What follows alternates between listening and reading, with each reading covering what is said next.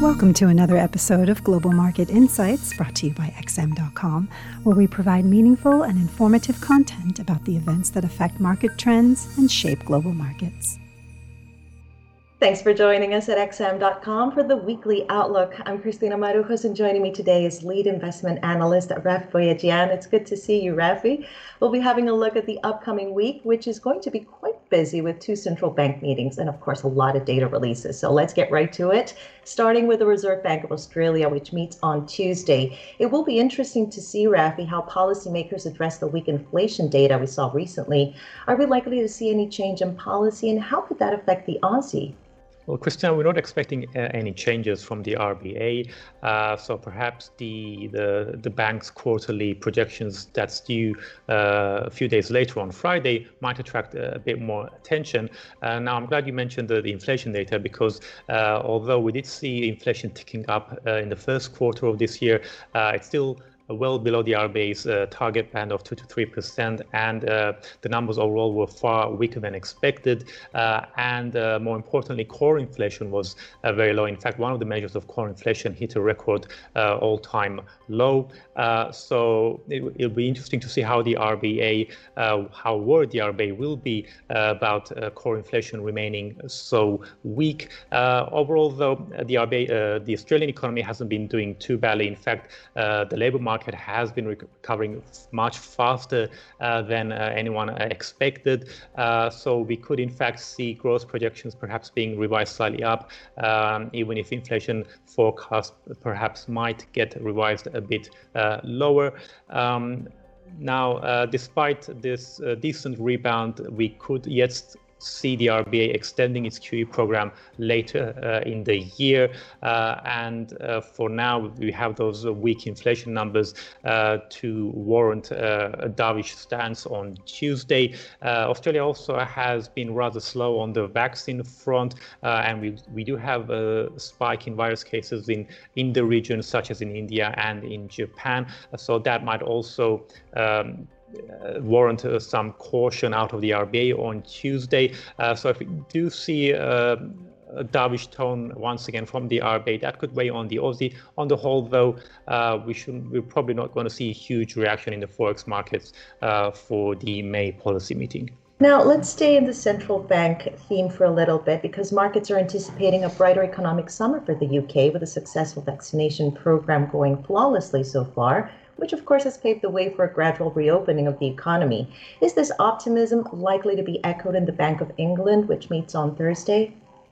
So, uh, like the RBA, we're going to have new projections from Bank of England on Thursday. Uh, and uh, as you said, you mentioned uh, flawless vaccine rollout and reopening. So, all of that will probably lead to an upward revision in the GDP forecast by the bank next week. Now, inflation in the UK has also been somewhat weaker than expected as well. so, again, that signifies there's no rush to tighten monetary policy.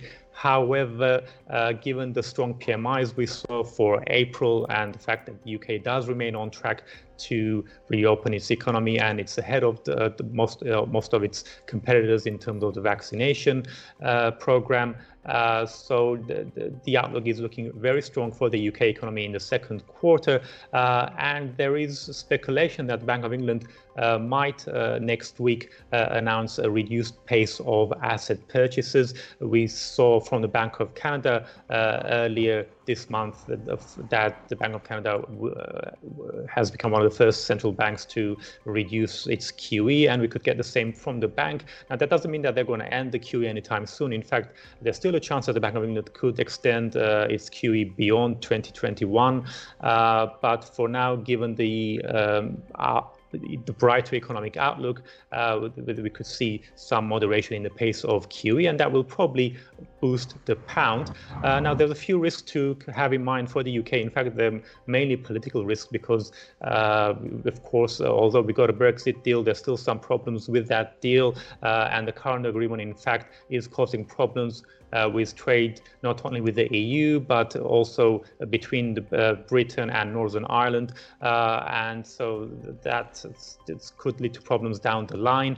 Uh, but more importantly, uh, specifically about next week, we've got the Scottish uh, parliamentary elections coming up, and we're also going to have local elections in England uh, as well. Uh, and there's a good chance that pro-independence parties in Scotland will gain a majority, uh, and that will um, basically strengthen the independence voice in Scotland.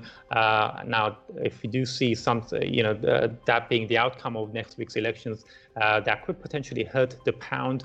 Uh, also, uh, as far as the local elections in England are concerned, there's the Boris Johnson's government is uh, at the moment, uh, there's a lot of sleaze, allegations against his party and him specifically as well. Uh, so we're going to. So if we do see the Conservatives not doing too well in the local elections, that could be a sign that those sleaze allegations are starting to hurt his popularity. Mm, I see. Now let's turn to the data and have a look at the US. Non farm payrolls for April are out on Friday. Markets are anticipating another stellar report, Rafi. Do you think this will push the US dollar even higher? Well, we probably uh, will see some reaction from the jobs report as usual, but uh, given what we heard from the Fed uh, in the past week, uh, that once again uh, Jerome Powell reaffirmed uh, the Fed stance that they're nowhere near talking about tapering. Uh, so any reaction will probably be rather muted. Uh, so we are expecting another strong report. Uh, we could see uh, perhaps an NFP gain of uh, 1 million or maybe just under 1 million, uh, and probably the unemployment rate falling below 6%. Uh, and so obviously a stronger than expected uh, report will probably lead to a bit of a spike in treasury yields. Uh, but on the whole, given that the Fed isn't um, likely to change course anytime soon. Uh, even if you do get a stellar report, uh, it's probably going to have not a huge impact uh, in the currency markets. Mm. And now, staying on the data front, we also have jobs report out of Canada and New Zealand this upcoming week. What should we expect from these numbers? And are the Loonie and Kiwi likely to gain on that? Well, it's been a, good run for the loonie following that Bank of Canada policy meeting, uh, and recent data from Canada has been rather strong. The labour market has recovered much faster than expected. Uh, however, uh, for the April jobs report from Canada, it will probably be weaker than the, uh, the, the, previous ones. Uh, in April, we did see new lockdowns uh, in some regions of Canada, so this could have this could probably have caused a bit of a setback in the recovery. However, Canada has been catching up on the vaccination front. Uh, in fact, now it's ahead of the EU. Um, and so basically, the outlook is looking much better. So uh, it's uh, probably, uh, we probably won't be getting uh, lockdowns after these ones. Uh, and so investors will probably shrug off any disappointing jobs numbers out of Canada. The, the only concern is that perhaps we could see some profit taking for the loonie from a weak report, uh, given the, the strong gains it's had in recent days. Now, turning to New Zealand, uh, we're also going to get the job numbers uh, there as well. Uh, now, we did see some weakening in the economic uh, data earlier this year because we had some lockdowns in New Zealand as well, but uh, things should have started to improve from uh, March. now, it's going to be difficult, though, to get the full picture from the quarterly jobs data because New Zealand publish, publishes quarterly uh, numbers. Uh, so uh, it's going to be might be a bit hard to see how, how much of a strong rebound there was in March.